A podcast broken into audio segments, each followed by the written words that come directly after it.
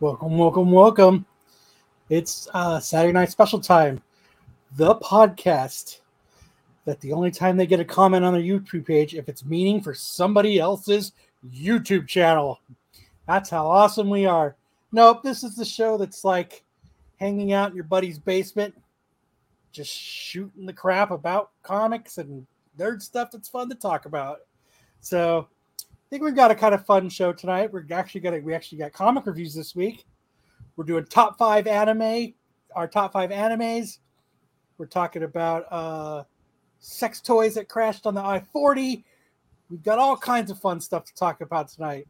And Matt's gonna break down Clerks 3, so let's get it going.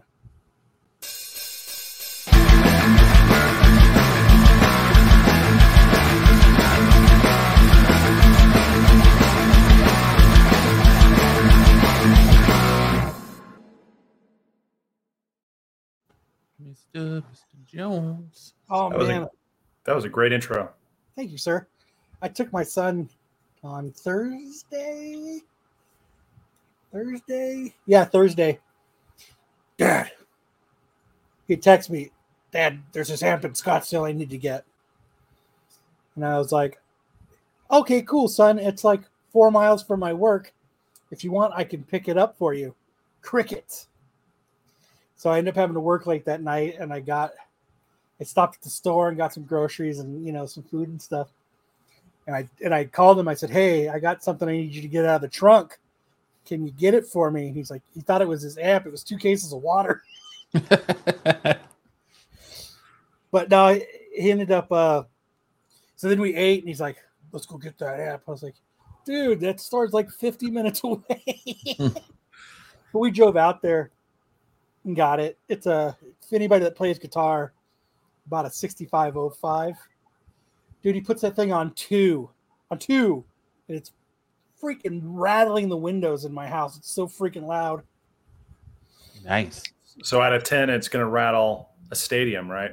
That's what it's for, for big so shows. If he, if he puts it to five, I guarantee the cops will be here. hey man, if it's too loud, you're too old, right? But I must be too old because that shit was loud. I was more. It's not. It wasn't. It is loud. It's loud, but it was like I was more concerned about my neighbors because it was like we didn't get home till like after ten o'clock at night, and we're fucking rocking this thing out. And yes, we got to turn it to eleven, Hartman. it goes to eleven. But so he's pretty stoked. What up, AOA? So anything, anything cool happened this week to you guys? Um, my wife is at a twenty-year reunion, and blow for Sam. it's, and it's been absolutely delightful taking care of everybody. He's gonna be missing in action here. All right. That's why Yeah, we're getting speaking done, of, that's why we're getting done in two hours because because Sam's got all the hookers and blow, right? I've got to, I've got to play secretary for my wife right now. Jeez Louise. My daughter's babysitting, and I forgot about it. I just forget about everything. Anyway, yeah, it's been it's been a wonderful weekend. And then Sam was at a volleyball game, so we did a real. Matt and I ended up doing a real fun interview on Thresholds of Reality. We interviewed another some more paranormal investigators, and they were a lot of fun. So once that's up, go over there and check that out. Yeah, I tried to do my best stumbling Jedi impression and just sit there quietly, but Kyle threw it to me instead of asking me if I had any questions, so I had to actually talk. I couldn't Yeah. just sit there. Sam's AOA, won- yeah, easily, easily won that award. So, well, I guess let's get into some news. Let's do it. Let's rock this news shit out. Are you, are you sure that's what you want to do? I am positive, sir. Let's I'm rock be- the news.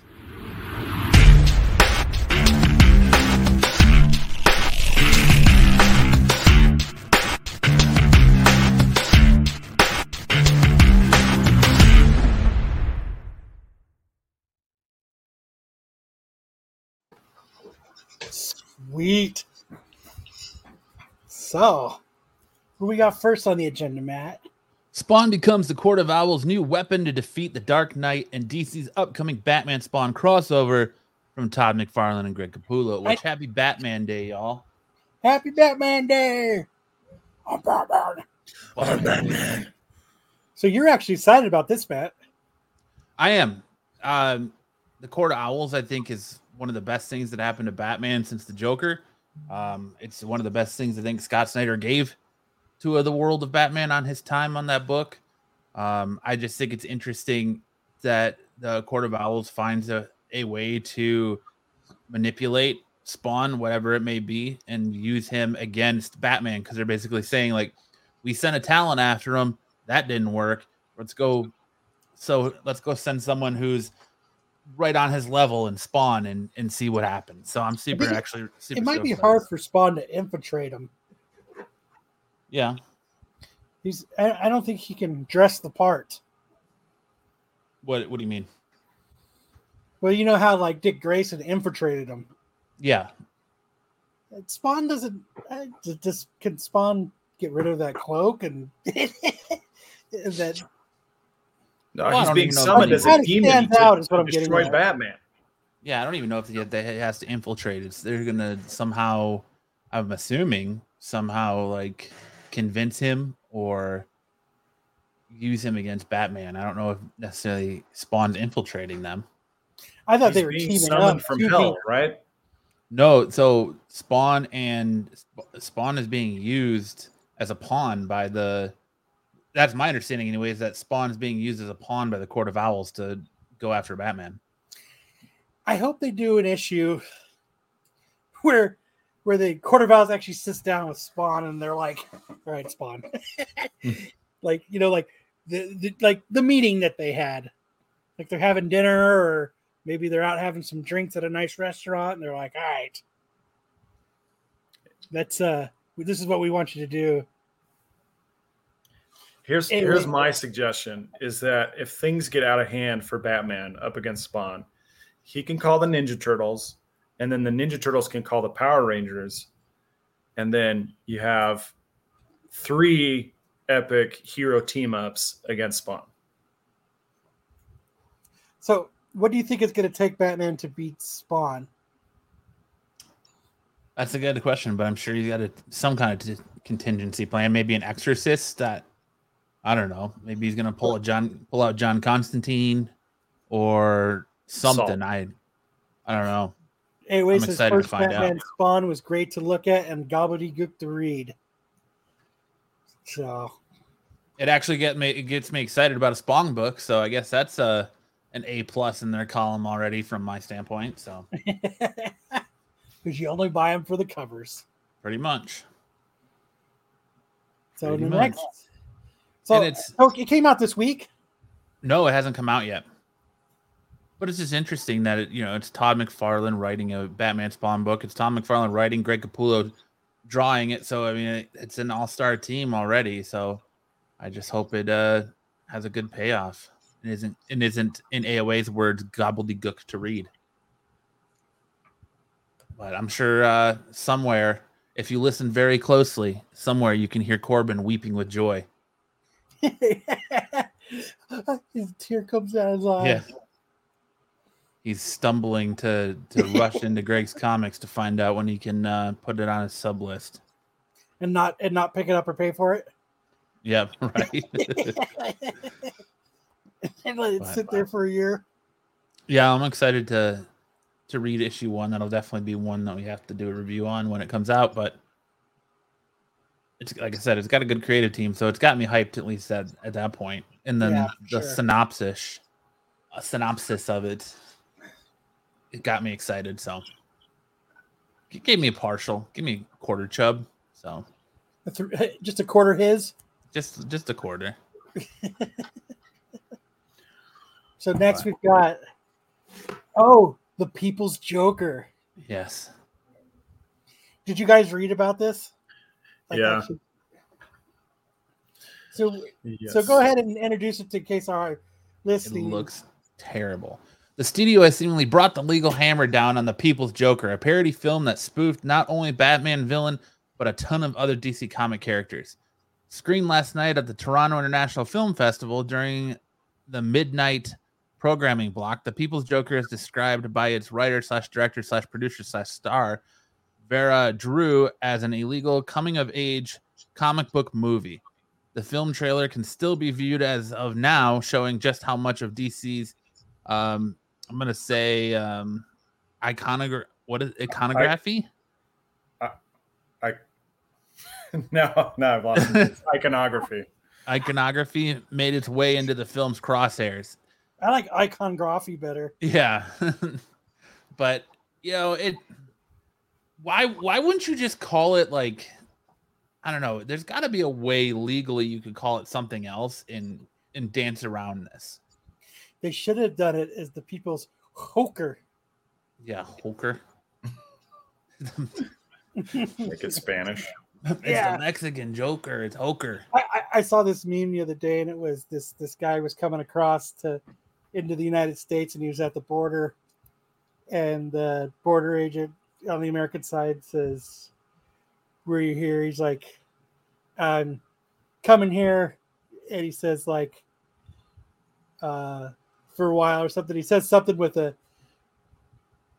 H, but he says, "Oh, oh," he said, "I'm going to uh, San Jose." And they said, "Oh, in America we call it San Jose." He's like, "How long are you going to be here?" The border agent says, and the guy says, "Maybe from January to Hoon or July." I just thought that was funny. you know how they get this parody to stick is they they add a sex scene and call it a call it a porno. Well, I mean, the Joker is already a woman, right? Yeah, if it were a porn parody, no one would have any problem with it. That's all it would take. But d- d- wouldn't it? I don't know how this works, but wouldn't it have got into the screening process? Wouldn't they have red flagged it before it got all the way to being a premiere? Um, the, this looks like a pretty low budget production, so they probably got a low budget um, copyright lawyer to advise them as to what they had to do. And if Warner Brother has high budget uh, copyright lawyers cracking down on it. Yes. Let me see. What is it called? The People's Joker. Let me see if I can pull up that uh that trailer. I mean, I got to admit, the the Joker down there from Suicide Squad looks a lot better than the Jared Leto version. I was gonna say, He's like a 15 year old kid. yeah. Well, let me share my screen. I'll mute it. We can talk about it, and we'll just see how this is. Oh, we're gonna look at the trailer. Buckle up. Going on a bumpy ride.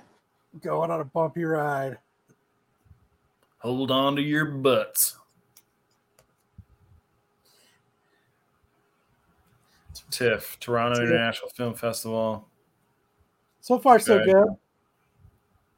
Oh, that dude. That's terrible. I love that Arkham Asylum. That's awesome. That looks like it's mm-hmm. straight out of like a like the Black Hole Sun music video or something. Straight out of a Soundgarden music video. They're doing a lot of green screen. Is that Cole Sprouse? No. what what is this? Haunted gay ride? What? Okay. oh, this is great. Hello oh there. my gosh. What the? Uh, that's And this good- made it into the, Toronto- the Toronto International Film Festival. It must have been a slow year for filmmaking. Or they had just a really good pitch. Oh man. This, This is is giving me like zero concept of what the story is. That is that Corey Feldman? Corey Feldman. Corey Feldman's gay brother. Jack Black is playing the Joker now. oh, Did you speed it up or is it, it speed up no, on its this own? is this is it. this is it. This is the way it is. Oh, they got a cartoon universe. Dude, No way. This is awesome. this dude must have been with Aaron Rodgers on an ayahuasca trip when they shot this. Oh, Joker, female Joker having sex with real Joker in cartoon. That's cool. The transgender Joker. It is a porn parody. hmm This should have been fine. What did that say? Hold Holy on. moly, who's this guy? Let me give. Let me go back a little bit. Pause it. The people's. Completely unauthorized by Detective Comics, Warner Brothers, or anyone claiming ownership of the trademarks. All materials used fall under fair use. Haunted Gay Ride Productions. Protected Yeah, under I, Title I tend to agree. I tend to agree. Having seen it, there's no way you could confuse this production for for a Warner Brothers production.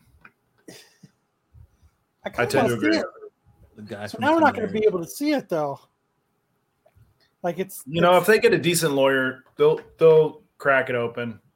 Give it a year or two. We'll we'll get it. We'll get to see it. I, I mean, I I have to see it now. Like I I want to see it. Like I want to reach out to these people and like I think get a copy this somehow. And then set up a private screening. They're I wanna doing us a interview them. favor. I want to interview the dude who wrote this movie. Vera Drew. So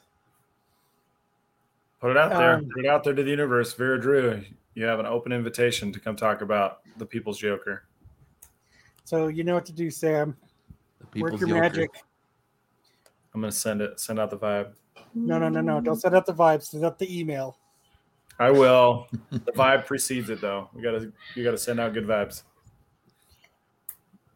The And then is you got- good- Damian following in his father's steps about something. uh, DC Super Son, uh, D- oh, DC Superman, son of Kal El, 15, recreates an iconic moment where Batman slaps Robin. Well, this time Robin is the one raising a hand to the sinister President Bendix. Yep. And then if you want to read it, he appears in the doorway, but he's. I love it. Damian I- appears in a doorway and tells Bendix he's heard you've consistently tried to hurt my best friend. Bendix, whose plan to take over Gamorra was just shut down by Lex Luthor when Lex realizes the battle was turning into the hero's favor, stands up and tells Damian to move. However, Damian slaps him and sends Bendix sailing to the ground before he can get out of um, get out any more of that.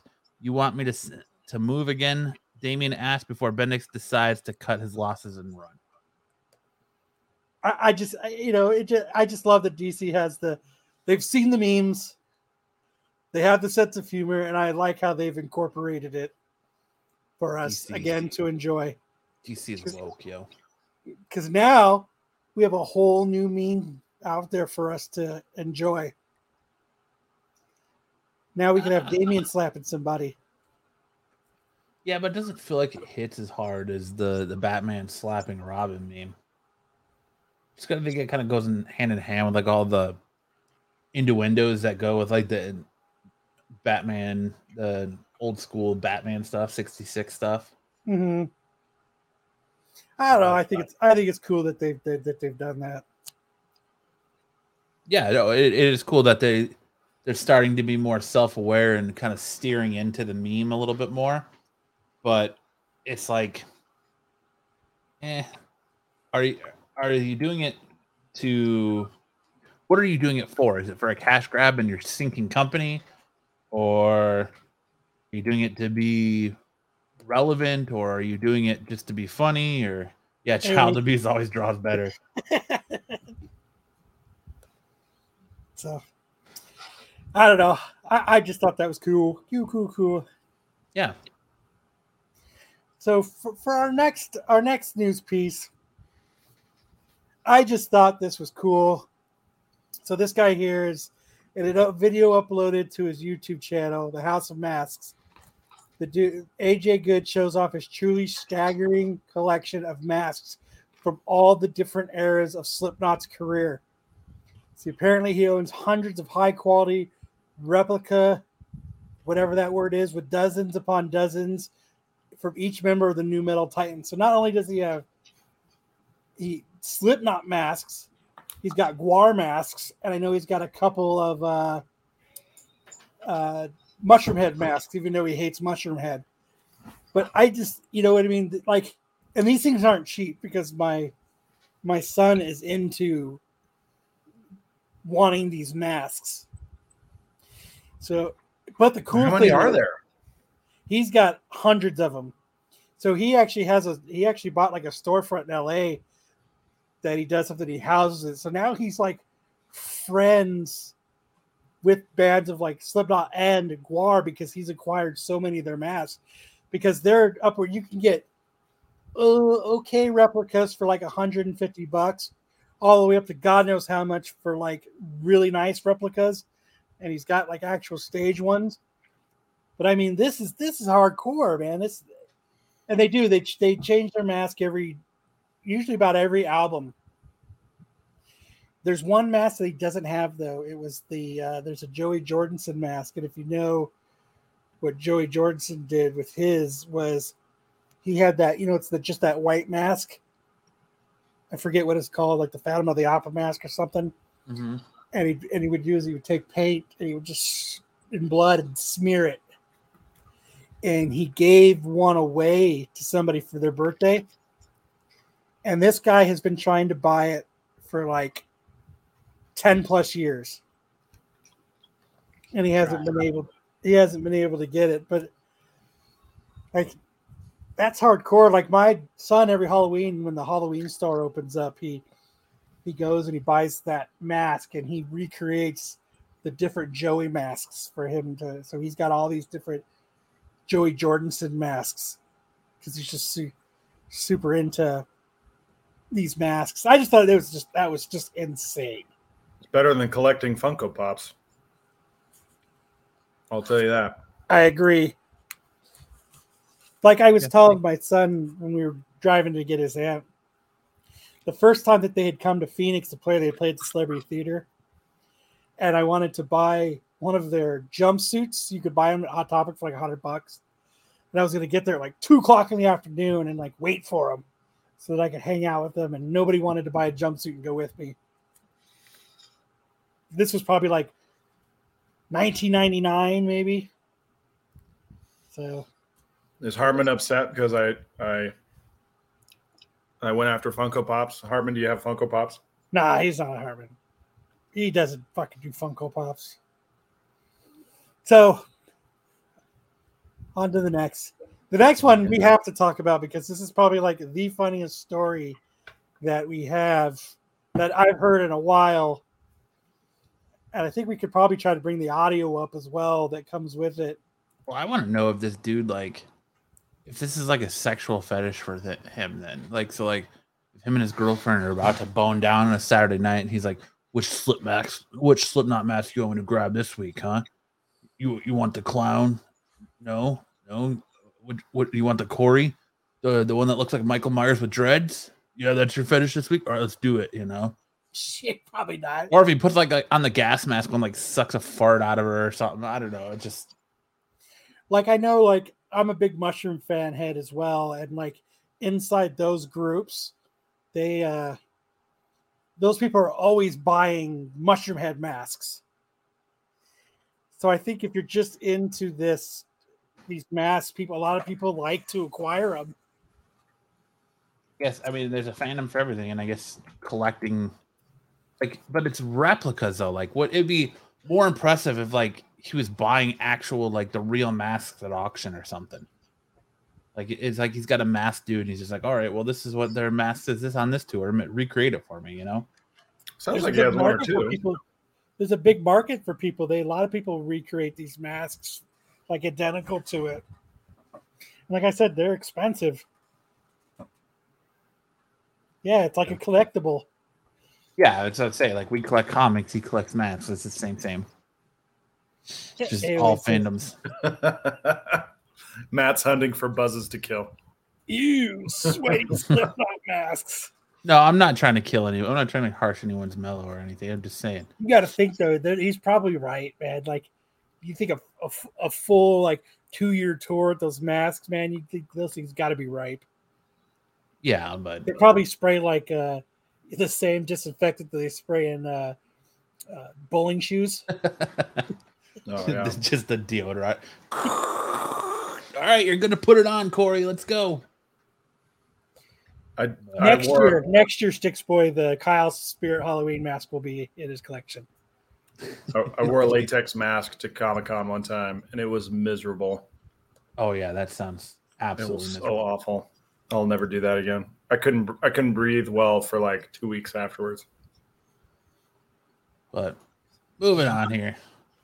Lost load. I like what you did there.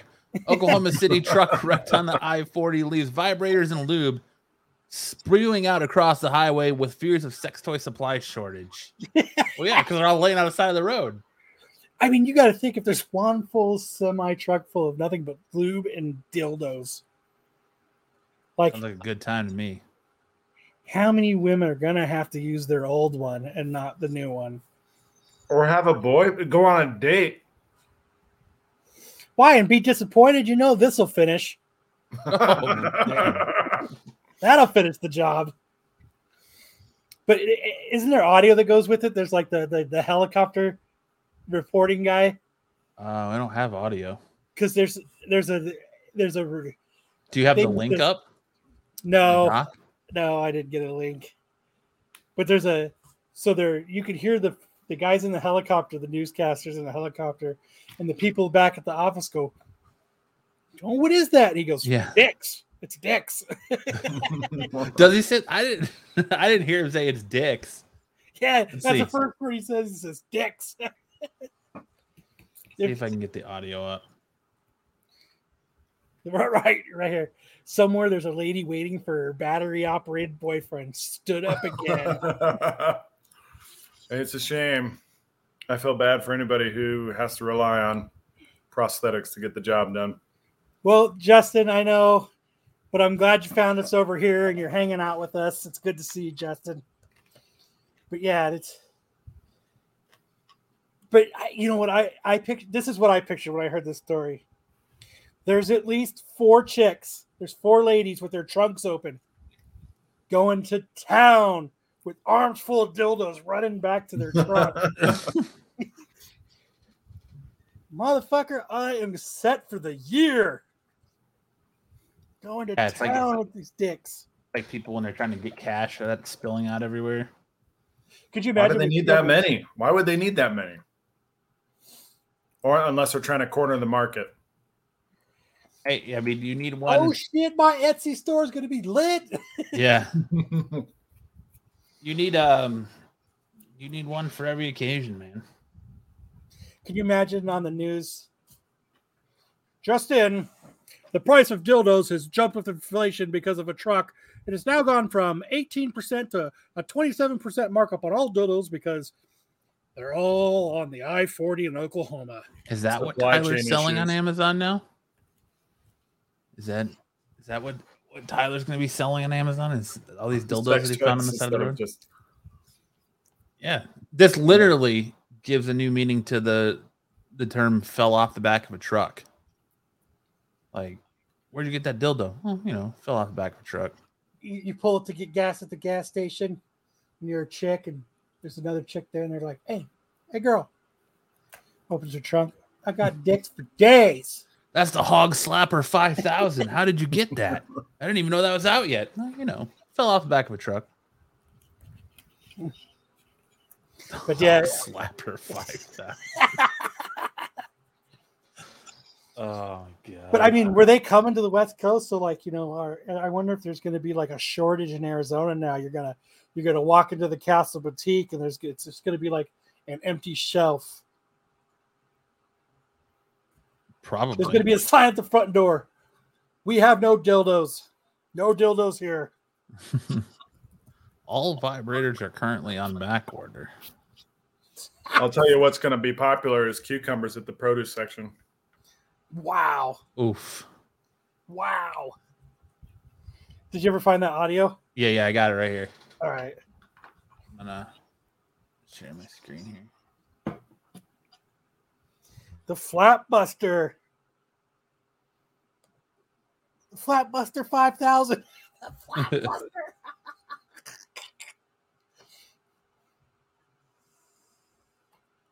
what do we got? What do we got? Want me to share it? ramp is to go to the new uh, Turnpike Spur here. It is also the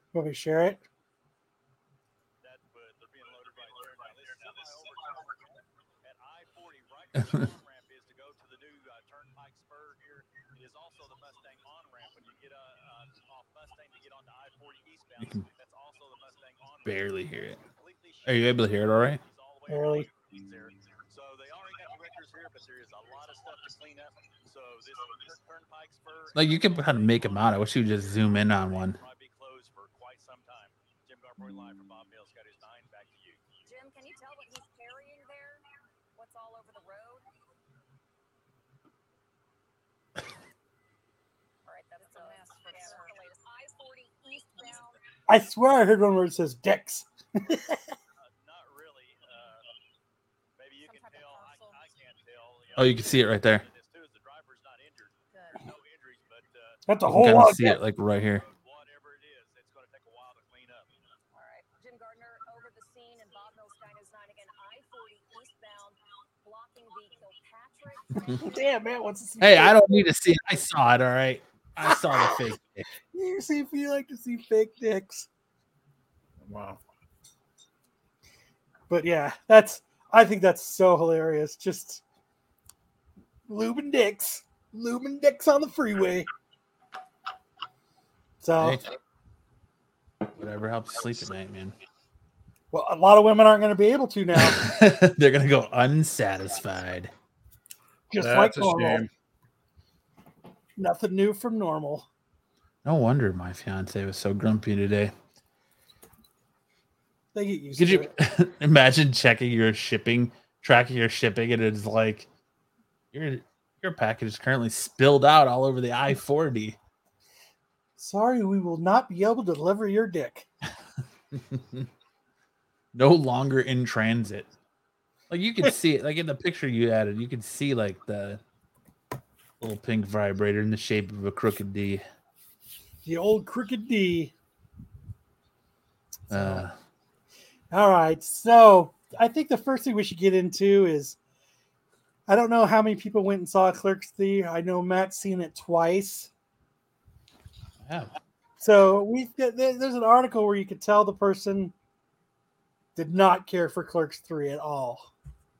Yeah, it's the AV Club article, and they pretty much just trash this movie, but they use the way I go about it is like you can tell it's definitely like a hit piece, and there. It's it's someone who has some sort of grudge with Kevin Smith or has been just not a fan, and it's a very um, they're not writing it unbiasedly, and they're very like you could tell they have an agenda with it.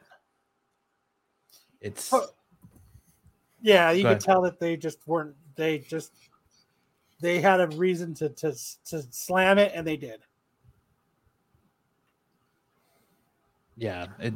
I mean, the title of the article is Kevin Smith's Clerks Three cashes in on nostalgia at a disappointing cost. Well, I don't care what they think. I want to know what you think, Matt. I think this is dispiriting cost. I loved it. Like to me, as a Kevin Smith fan, it was a good. Like I said, I, I the first time I saw it, I came out of it, and then I was like, "Oh, it's a ten, it's a 10, and screaming at the top of my lungs of how good it is. And then I had uh, PTSD from a from Ms. Marvel, and I was like, I gotta see it again and make sure that's how I feel about it. And it's it's like an eight point five for me. It's definitely a a fun watch. Like I enjoy most of his movies, so I felt like it was a good uh, a good wrapping up of the Clerks, Clerks trilogy, and it was very much a coming to. It was very much a story, more so of two men coming to terms with their own mortality in different ways, and a friend and friendship and taking people for granted and not, you know, wasting your lives because the the most precious thing we have is time, and a lot of us waste time doing nothing, and it, it, you kind of have that near death experience or this epiphany that you've done nothing with your life and just try to make the most out of what you little time you have left. And it was it was a lot of fun. I mean if you like the original clerks it pretty much randall has a heart attack and then it becomes very meta where he wants to he realizes that he's wasted his life watching the same cartoons and the, doing the same things same movies. And he's never really amounted to anything. He's worked in the same store his entire life. And he goes on the he goes on this adventure of building the doing the movie Clerks. He decides he wants to make a movie about his life and his time at the Quick Stop and all the customers that, have come in there. And he says, you know, the the movie I'm gonna make is I'm gonna make it a script of everything I've ever heard anybody say in this store, or I've said in this store, and there's a lot of good callbacks to the old Askew universe and Askew movies, and like there's a when Jay's reading the script at one point, there's he says a line from Chasing Amy where he was he's like Snoochie Boochies, why do you have me saying this baby babble bullshit? And Randall's like, What do you mean? I've literally heard you say that on multiple occasions. So just and he wears a buy me toy shirt at one point. So there's like a lot of callbacks throughout the the universe. But yeah, he goes through the the motions of very metally making remaking clerks. So it's a it's a fun movie if you're a Kevin Smith fan and like the, the clerks movies and it sucks that it's only getting a limited release and only in theaters until tomorrow. Like it's weird the way they did it because they put it in theaters from Tuesday. It was in theaters Tuesday, Wednesday, Thursday, and Friday, not today, and then comes back tomorrow for one day. What so real movies can be on for Saturday? I guess, yeah. Saturdays are for the real movies. yeah. But So Those it's kind of a meta take on the whole thing. yeah, That's cool.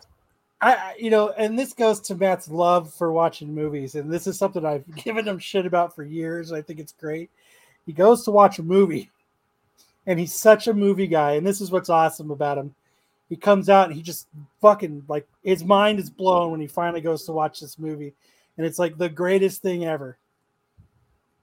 And then he watches it again. He was like, "Damn it, it was good, but I don't know how it was good the first time." So like when Captain Marvel came out, the second he walks out of the theater, he messages me and he goes, "Moves a nine point eight. All day Nine long. eight. fucking nine eight. A nine eight. so it's it's the nostalgia, man. Like you, I get caught up in the nostalgia feels, and I'll admit it. I'm I'm I'm a big enough man to admit it. I get So Really caught out up in the nostalgia. three, and he goes, "This movie's a ten. yeah. It's a 10. I loved it, but like it at two hours, there's I my second watching. I was like at two hours. There's some stuff in the middle that could be shortened down and cut down to make it, you know, an hour and a half movie tops. But the third act, like the the trailer or not trailer, but the after credit scene, it's like a making of kind of thing. And Kevin Smith's talking. What he talks about in this is like Lionsgate instead of bringing in a bunch of random people to to do their um like pre-screening lionsgate got a bunch of people that work for lionsgate that you know or may or may not be kevin smith fans together to do pre-screenings for this and then took their feedback from it. And so that stopped getting leaks getting out because there's a huge huge huge thing in the third act that i never saw coming that when it happened it absolutely gutted me. Like there's a there's very few times a movie gets me where I get a lump in my throat. I'm like, damn, like it really hits you. But there's something that happens in the third act that I'm not gonna leave here because I don't want to spoil it for anybody who wants to see it. takes her shirt off. No, I wish. But it's it's just like a huge gut punch, and it's like, oh man, like you don't see it coming, and it's it's just Like a truck So full of dildos that comes like a yeah, like a truck freeway. full of dildos. You just don't see it spilling over. But it's so good, man. I, I enjoyed it, but it's not for everyone. And and there are people out there because I guess he had some sort of drama with some channel called Clownfish TV when he was promoting Masters of the Universe, and they were there was a spoiler or plot leak for Masters of the Universe, and Kevin was basically saying no that's not what it is. It's it's not from this character's point of view. And she they're lying and essentially called them liars and then never apologized for it and they're all butthurt about it and, and so now they try to trash him every time they can and like i said the dude's got his critics he's not for everybody but what, what are you gonna do but yeah i, I think there's got to be some usually in journalism you have to have some sort of like professionalism but this this AV Club article just feels like I said it. It when you read it, it re- feels and reads like this person has a personal vendetta against Kevin, and and they're not really hating on the movie; they're more so hating on him as the person. So Yeah. I mean, with this movie, what do you think the future for Kevin Smith is? I mean, like, so he's ended the the saga of Clerks. Yeah. Um, I mean, he's pretty much come out and said that Lionsgate came to him and said, so they got to make this movie based on how well Jay and Silent Bob reboot did for DVD sales. So Lionsgate came to him and said, listen, if you got any more of your stuff that you want to put out under a specific on a certain price point, you can do it here and we'll work, you know, distribute it for you and do all that stuff. So that in that distribution that allowed him to do Clerks 3. He only spent like 7 million dollars making this movie. Only. Well, I mean, and by movie standards, that's not a lot. So that So- the, the People's Joker, how much do you think they spent? Like 50 bucks.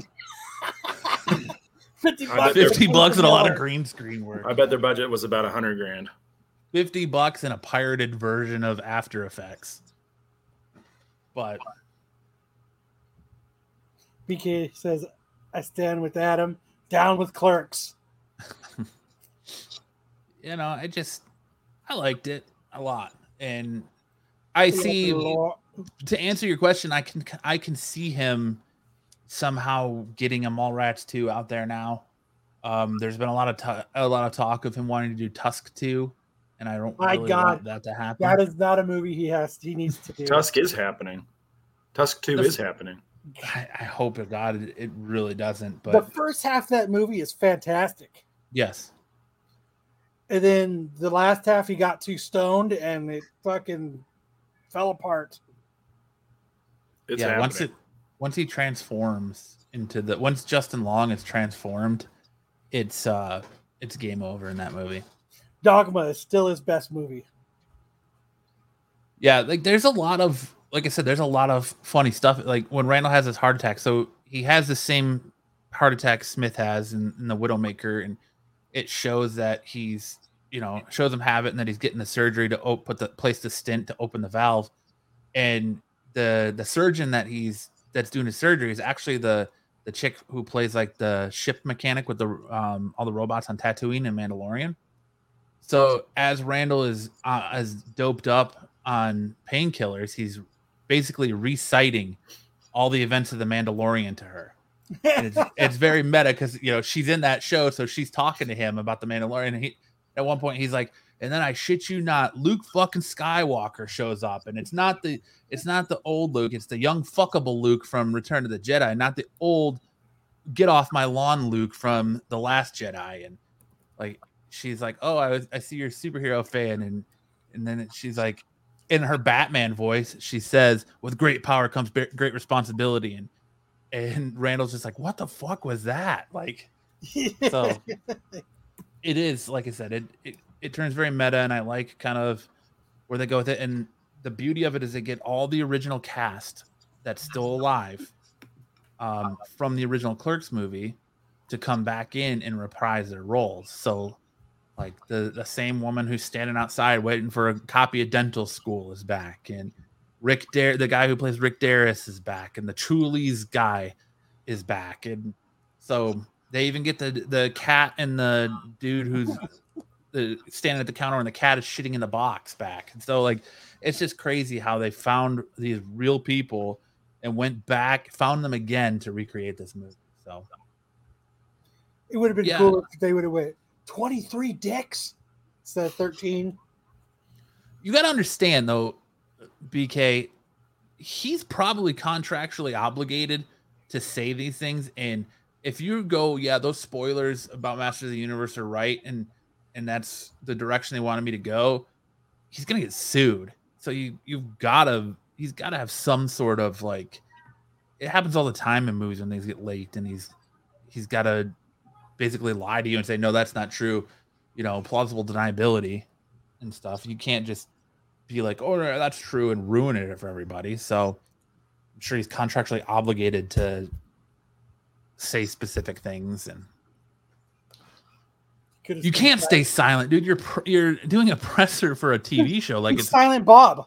yeah, you're you're sitting there pushing a, a, a product. Like, you really think Netflix wouldn't give him shit if he just doesn't say anything about it? I, I don't know, man. But Yeah, it's a tough call. It's a tough call. but like it's like the Spider. It's like the Spider-Man, um, No Way Home leaks. You know, Tobey Yeah. Maguire, he didn't he didn't give a crap, and then Andrew Garfield was was actually he got stuck lying about the whole thing. Well, and even Tobey Tom Maguire. Holland, he had to lie till he was blue in the face about the entire thing. Every every interview he did on talk shows and stuff. Oh, and he would and he still spoiled it. He yeah, still spoiled it. That's what I would do. Fuck that shit. Spoiling it. Guess what? Everybody's in it, motherfuckers. yeah. But like Elias is back. The Jesus toting Elias from Clerks Two is back, and he uh kind of smites Randall when he has the heart attack, and then prays to Jesus, and he's like, "My prayers are going unanswered," and he, he's like, "I'm going to give my soul to Satan if Randall lives," and so he does. So then he becomes a Satanist, and like each time he walks in the quick the the quick stop after that, he's in a different getup. So he's like, he walks in like a callback to um like Blade Runner. At one point, he looks like the main character from um, Rocky Horror Picture Show. So it's like every he's in these goth outfits that are, are like represent these like satanic movies and stuff. So it's it's fun. I enjoyed it a lot. 8.5 you gave it, right? Yeah, That's probably good And I mean- the, it, the critics have given are at 65% on it right now on Rotten Tomatoes and like 95% um audience, Audience score. score. So it's I feel like it's I enjoyed it. I've seen it twice and I would love to go see it again and I'm even considering paying the money to go when it comes here for the road show to see it. So I'm waiting until I can get it. I can buy it on. I can rent it like on DirecTV. but like I'm sure it'll be soon. Um Hopefully My fian- Monday. my fiance has n- had no really her only introduction to Kevin Smith before meeting me was um chasing Amy. And so I was like when they put these this Fathom event out, I pre-ordered my tickets like months ago and I was like, "All right, well we're going to this movie." And she's like, "But I haven't seen the the first two." I was like, "Let me fix that." And she really enjoyed all three movies, so I'm I'm stoked for that. Awesome. Get this. Get this. My wife dated a guy named Kevin Smith. Oh yeah, was it Is he fat Kevin with a Smith? beard? No, he was a total. Yeah, he was a guy I knew from high school. Damn it. That's all right. My grandfather's name was Bob Kane. Yeah, did he die on someone else's couch after creating Batman and not getting credit for it? no. I always waited from the day that says, I made Batman. Iron Man, Batman, I made Batman. Batman. okay, well, so I think now it's time to talk She Hulk. No. Oh. Well, kind of. Kind of. Marvel Yeah. steers into the curve and their their jokes, embracing Avengers bootleg Avengers to celebrate latest She-Hulk episode. There was a cartoon. There was a cartoon when we were kids called Two Stupid Dogs, and they had a spin-off that was like the Avengers. It had a guy named Valhalla who was basically a Thor stand-in, but instead of a hammer, he had a an electric guitar. There was a purple Hulk, and there was a um, Yeah, it's the Justice Friends, isn't it? yeah, yeah, something like that. and and the Avengers logo totally threw me back to that. I was like, oh my gosh, this is two stupid dogs all over again. Was it Two Stupid Dogs or was it Dexter's Lab? Uh, it could be either one, man. Yeah, maybe it was Dexter's Lab. Yeah, because they had like um Valhalla, um the Fraggable Krunk, Yeah, um God, I can't remember what the, the other names. Major it was Glory. like Captain America. It was a Captain America. yeah, stand-in. Major. uh, yeah, Major Glory. Yeah, that was it.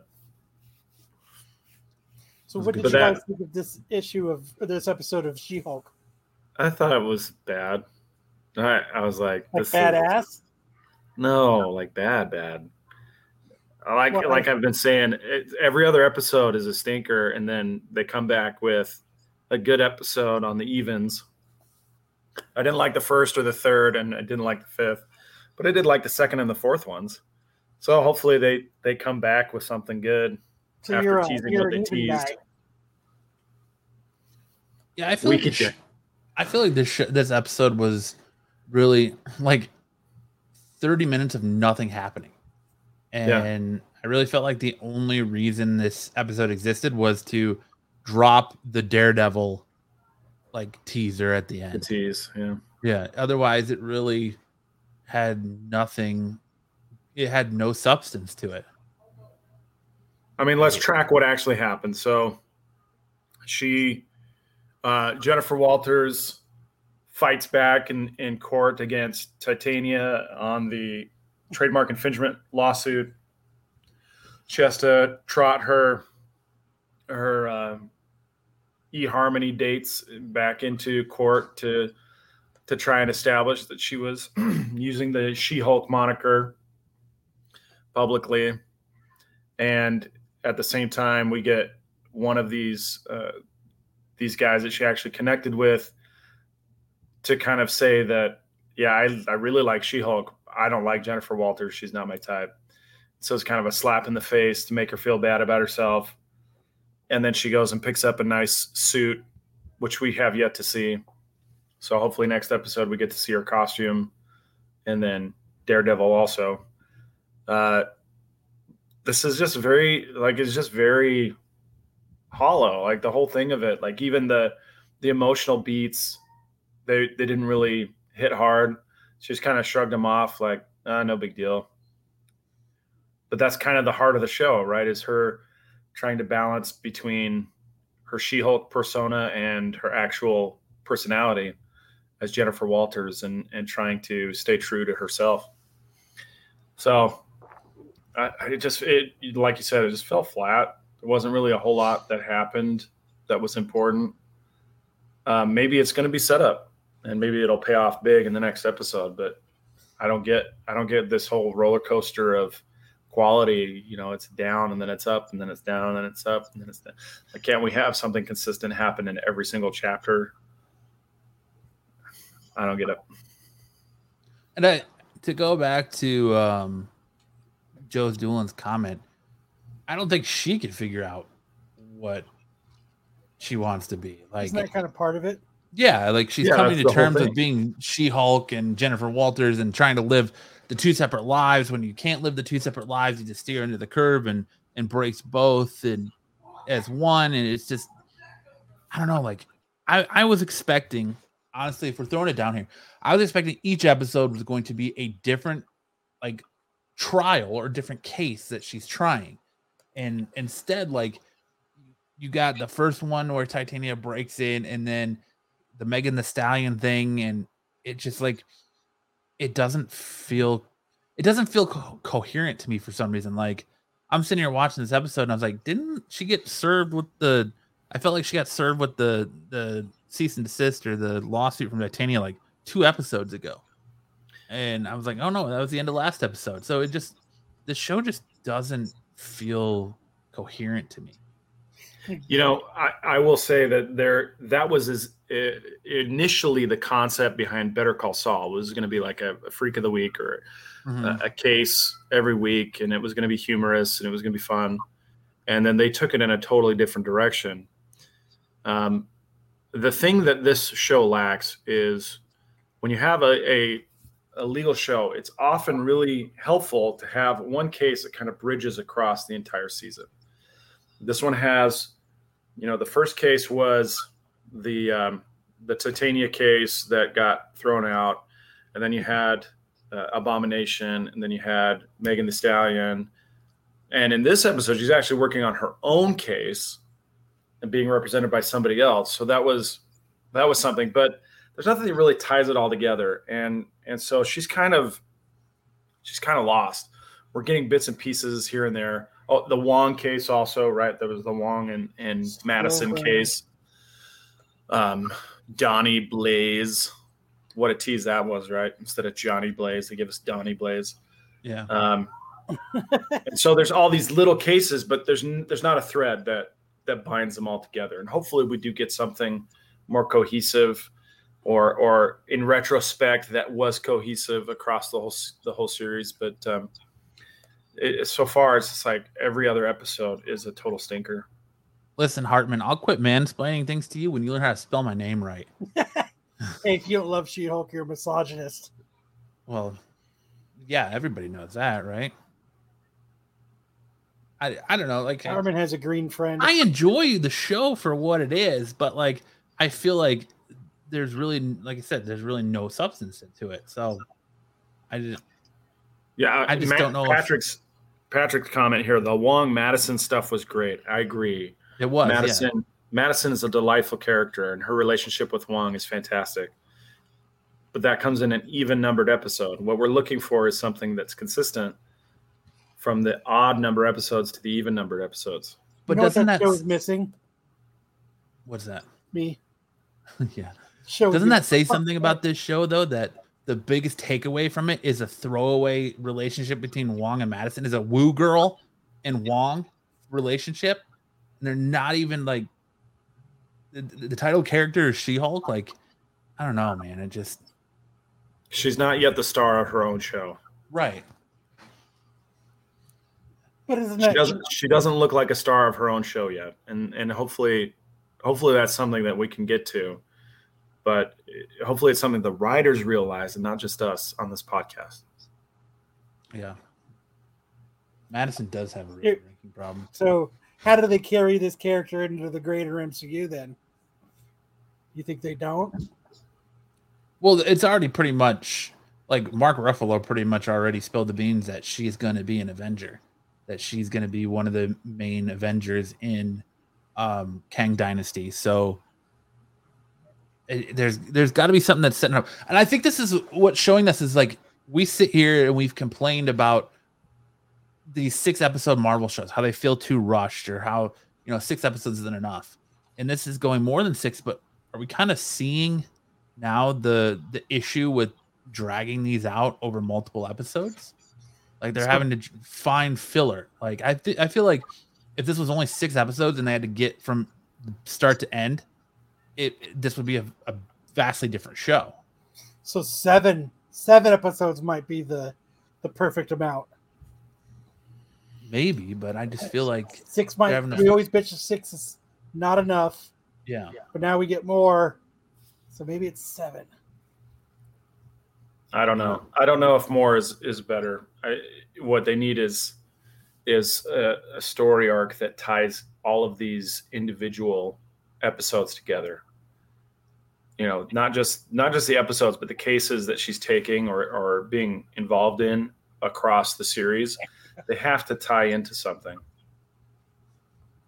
i just like yeah we had to have a we had to have filler where her cousin is trying to get her to sign she-hulk products Merch. made by titania yeah like bootleg merch it's just all right like i don't know i enjoy it for what it is but like i said it's not it doesn't feel like th- there's substance to it i compare it like watching an episode of beavis and butthead like that was fun but there's nothing there Did you Brooklyn's watch the uh, BK detachable BK's penis right. episode?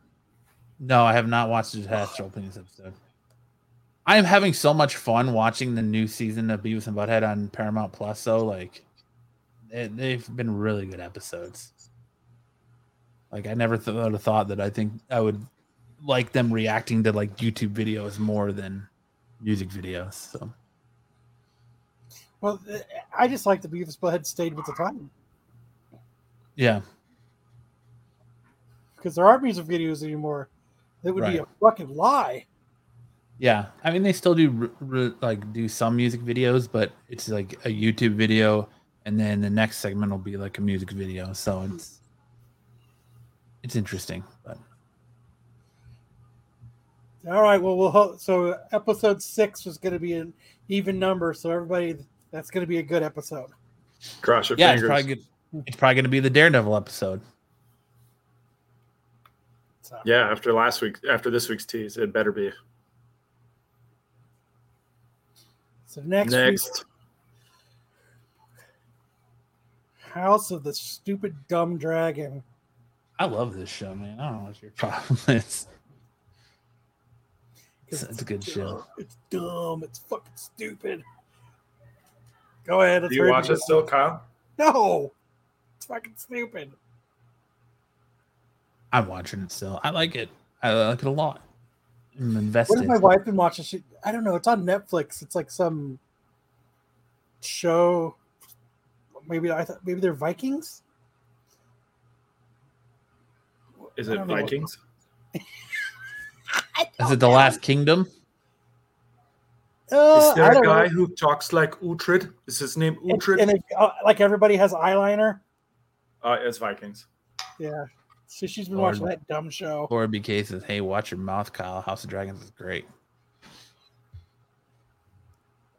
All right. All right. I agree with BK. It's great. It is. I mean, it is good. Like I said, like I said last week, the time jumps get me, but this episode is all really about like the king trying to marry off Rhaenyra, his daughter, and building the the throne through power and what how she should marry, and her trying to pick her own suitors, and like she's interviewing all these different people for her hand, and there's like some like 50 year old dude and 80 year old dude that want to marry her, and then some little kid who starts getting made fun of by another dude, so he ends up gutting him right in front of her. And and stuff. And then her her uncle comes and like shows his support to the king to the throne again by throwing down the mask of the the crab dude that he killed, and then they go out like he starts showing Rhaenyra what's behind the like what's beyond the walls of the kingdom and he ends up like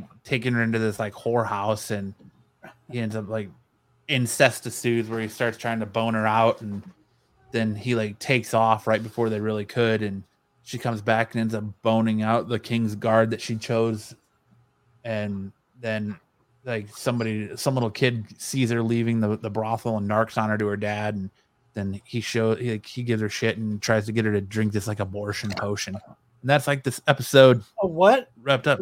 Yeah, Abortion potion? yeah, pretty much. Yeah.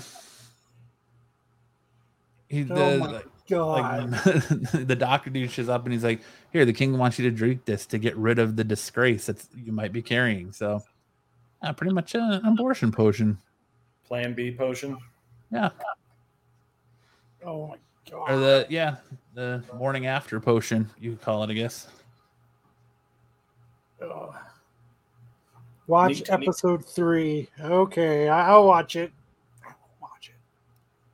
Episode three was cool because like Matt Smith's character goes, Daemon Targaryen goes ape shit and basically takes on an entire army by himself. So, but abortion potion, awesome band name. That's what I was gonna say. That's gonna be my new band name.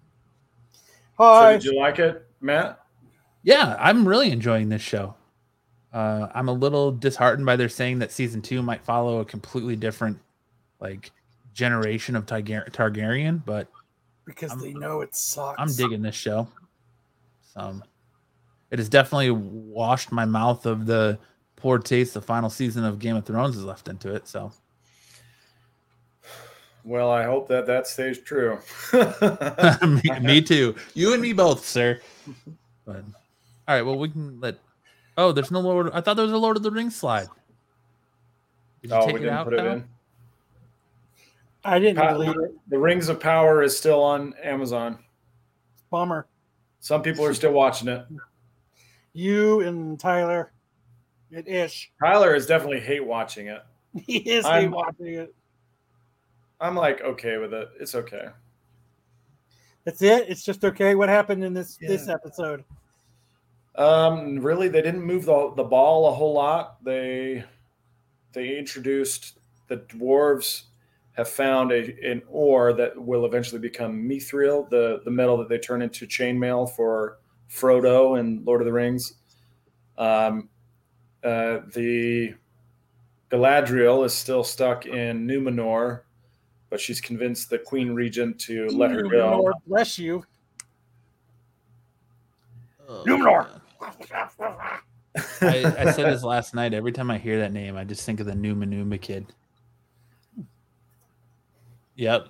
I. Uh, he- I, uh, yep. yeah. Uh, it's it's okay. Like this, not a whole lot is happening. It's not that cool. Hopefully, something good comes up. Sounds as exciting as ET the video game.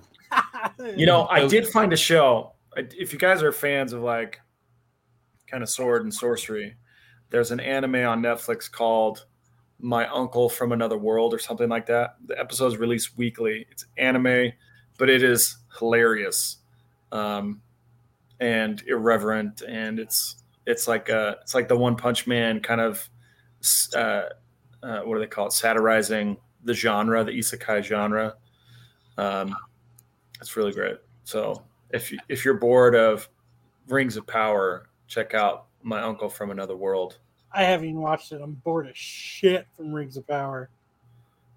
I was at Walmart today picking up some groceries, and I had a woman in the cashier line recommend me a, some anime on Netflix where it's like some like three year old kid that lives in an apartment by himself. Oh yeah, yeah. Have Zach, you watched that? Kot- Kotaro. Something like That's that. fucked up. Can't even reach the oven to cook anything. Yeah, that That's one's also fun. pretty good. That's some bullshit. Where's his parents at? Kotaro lives alone is what it's called. His parents So- are No, Thermae Romae Novae. What's that on? Is that on Netflix? I've never heard of that.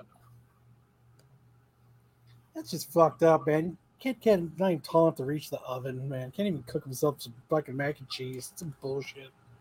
he manages apparently. So, all right, getting into our best and worst cover of the week. We forgot to run our sh- our uh, review reel too.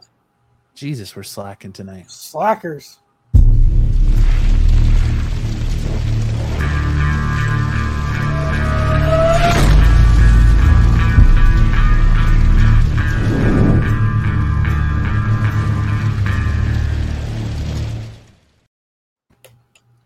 Worst cover of the week this week belongs to Space Lady number three.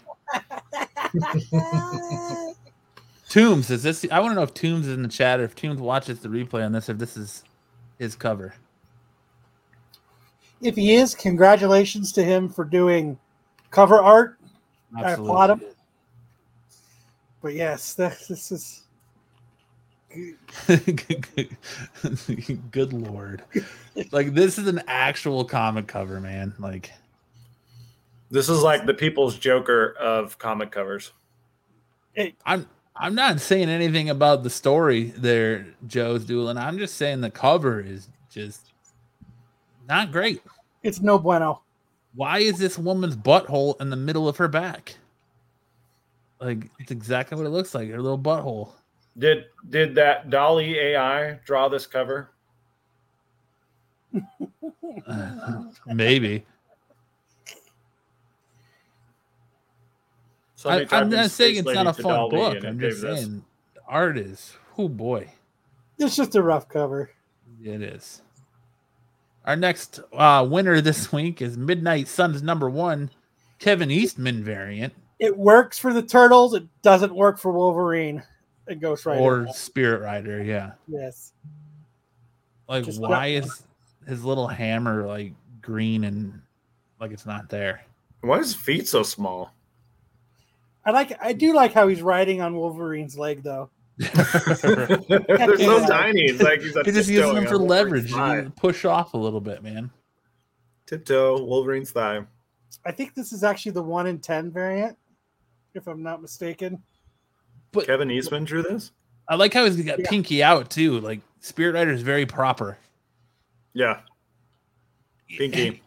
you know, it just goes to show that it, Kyle's right. It works for the turtles because a mutant turtle, you really have no like size chart to go off of, but like a human person, like those look like children in Halloween costumes. Like they're so short. I, I mean, dare I say it? They look like midget luchadors. Excellent. Yes. So Like the head, the head to the body ratio. You know what I'm Yeah. saying? Do you see what I'm seeing? yeah, I, I see it. It's like And it's very rare that, like, I'm gonna say a Kevin Eastman cover is bad, but it just, I just, it just, his art style just doesn't work for this.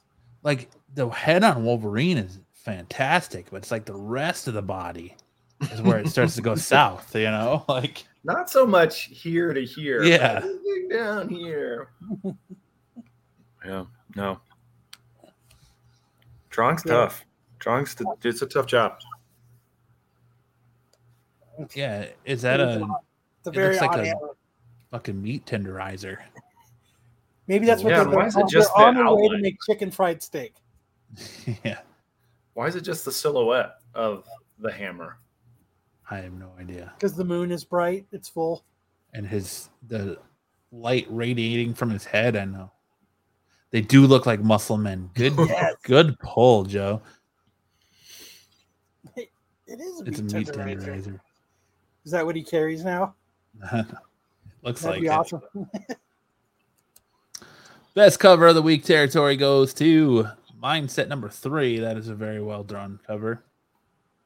I think it's cool as shit. Yeah. I love it. And then we got uh Sacrament.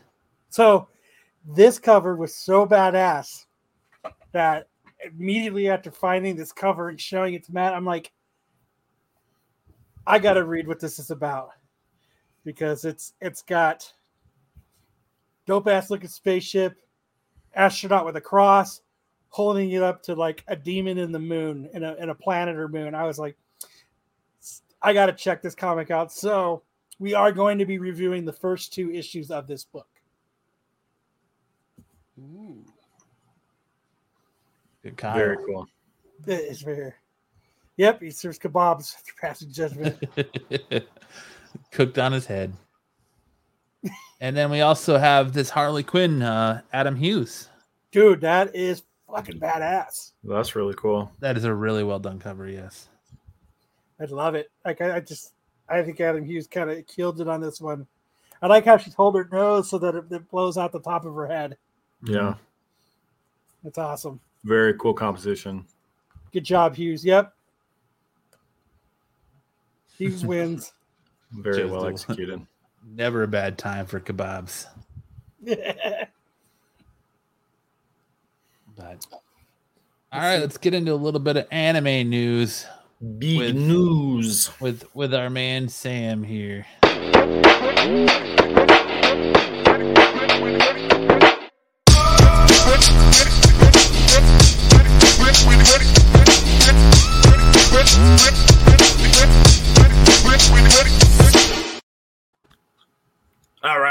First up.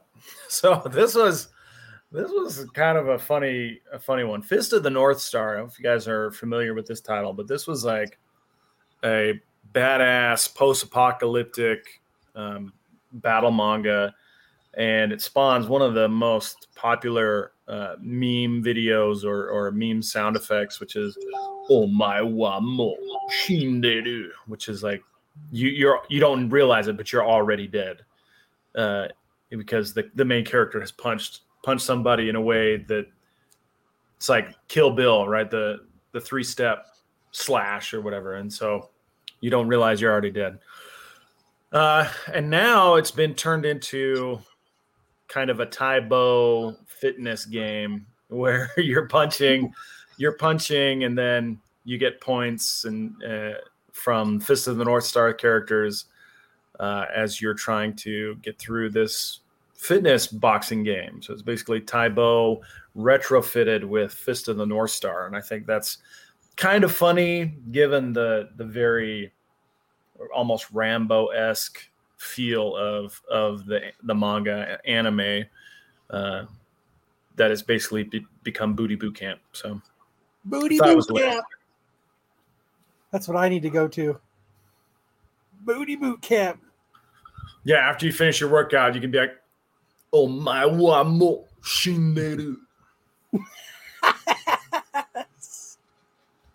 Damn, I fucked this slide up. okay, so a French artist or French publisher decided they wanted. Uh, so, for those of you who don't know, One Piece and manga in general are very, very popular in France. Um, there was a a piece that was given by the author of One Piece to the president of France um, as kind of like a celebration of of their uh, the series popularity in that country but there's a French publisher who's decided that they are going to that they wanted to compile all of the all 102 volumes that are out in print so far in one in one volume so you can buy the entire series through through volume 102. How the fuck do you bind that book? It's a great question. Yeah, a lot of glue. Um, 21,450 pages. But my thing is like this is a little premature. Like the series still has another three to five years to go. There's probably going to be at least at least 10 more volumes, maybe as many as maybe as many as uh, 15. So it's a little premature. That's what she said. Maybe they'll maybe But they'll look, offer. I mean, uh, two thousand appendix. pages. How, how high does that stand? That's got to be what? It's like it's like four feet. It's fucking stupid. Can you imagine reading that? Like, that's fucking stupid. There's dictionaries that are bound like that. That they're they're like you have all of these all of the words in the English language, and they're like two and a half feet tall. You can find them at some libraries, but it's just it's it's really crazy. It's more for the spectacle of it than it is for actually reading it. Could you imagine? uh, Goddamn, it's four foot. You got to stand up to fucking read it. And then what happens when you get in the middle with the weight? God damn it! Now I have a crease in the bind. if you're looking to buy a copy, it's about two. It's about two grand to get it. Uh, Nineteen hundred and twenty dollars plus shipping. So you, you can imagine it's going to be about two grand um, to bring this one home. That's fucking. Jeez. Yeah, half of that's probably going into getting that thing bound. Yes, it is. Yeah, that's that's. I, it's fucking stupid. You're pissed, man. You're like halfway through it, and pages start fucking falling out and shit, and you're pissed because you paid two grand for it. Right? Yeah, I think this is this is something you just kind of keep on the shelf as like a, a trophy trophy case. Fuck that. If I'm buying it, I'm reading it. Well, yeah, I mean, you can read it and you. Okay, That's Crunchyroll right. announces Western theatrical release. Um, last week I had said that at the USC football game they had the halftime show where they said it was going to be in October. Turned out that was a little too ambitious, and the release date is now November fourth. So anybody looking to see this movie, it's going to be in theaters starting November fourth. The Dragon Ball Super movie is still in theaters too, so I'm imagining this is going to be probably a month to two month um, run, depending on how well it does. And interestingly enough, the movie's doing so well in Japan that the manga sales have increased too. And now, 85 of the 102 manga volumes that are out uh, have reached the top one. They're all in like the top 100 or, or 200 manga in circulation. So they're all getting bought up again. Um, so apparently, this is a very popular movie in Japan and maybe the best One Piece movie yet. I'll, I'll for sure give you guys my review once I've had a look at it, but uh, it's doing very well and it's making a lot of waves. Could you imagine it's a crime scene and they walk in and somebody murdered somebody with that fucking One Piece book? and he's the guy's it's like on his head and just crushed. It's just- I Yeah. don't know. That's just what I think. But oh well. All right. So this week in the What the F manga, this is actually a series that I really enjoyed while it was out, and I'm sad that it ended so soon. It's called Hard Boiled Cop and Dolphin. the Hard Boiled Cop is the guy you see on the right there, and the Dolphin is the guy you see on the left, the actual dolphin there. so, so this is a this is a noir cop drama uh, kind of gag manga, but it also features a lot of ocean themed villains. Um, I thought it was very good, but it was a little bit silly, and I think that's why it didn't last very long. But it is available on Shonen Jump website. Uh, and and interestingly enough, our our buddy Tomb has a series that also features an, features anthropomorphic dolphins, and he and I connected, and and I showed him this, and he thought it was great. So, um, if you are interested, check it out. I think it's actually a pretty good pretty good series. Tuna has the Dolphins. Tuna is the Dolphins weekend, yeah. Thank you, Zant, for telling me who's who. Just in case, you know. But it's It it would be just which like one was a dolphin. it would be so like on Japan to have like hard boiled be like the little kid on the dolphin's shoulder versus the guy standing there. yeah, it's pretty. It's pretty good. It is a weird concept, but it's very. It's very good. All right, for this week we got first appearances of the week. Uh Edge of Spider Verse number three. You get the first appearance of Night Spider. So if you're trying to ride out all these first appearances on uh of Spider Man, that's one to pick up. Toom is great. He's an awesome dude. Um, and then the other first appearance of this week is Midnight Suns number one. You get the first appearance of the new Midnight Suns team, which includes Blade, Spirit Rider, Magik Wolverine, Nico Minoru, and Zoe Laveau. So those are your a- big. That's a packed. Uh, that's a yeah, packed. it's a, it's a packed Midnight Suns team. I couldn't even spit it out if I wanted to. But we're getting into our top five of the week. We really You need want to to do make comic a, reviews before we do top five, or do top five the comic reviews? uh, we can do top five then comic reviews. That's fine. do it. Our top five this week was we went with our top five animes. Thought we'd kick it into Sam's wheelhouse this week. Appreciate Our it. Top five. Appreciate the nod. for sure. So, my top five. Number five for me is Death Note. I really What- like this series a lot. One of the best opening themes to an anime. It was hard. Yeah. it was hard for me because it was like a toss up between Death Note and Cowboy Bebop for me, but I just went Death Note because I like it.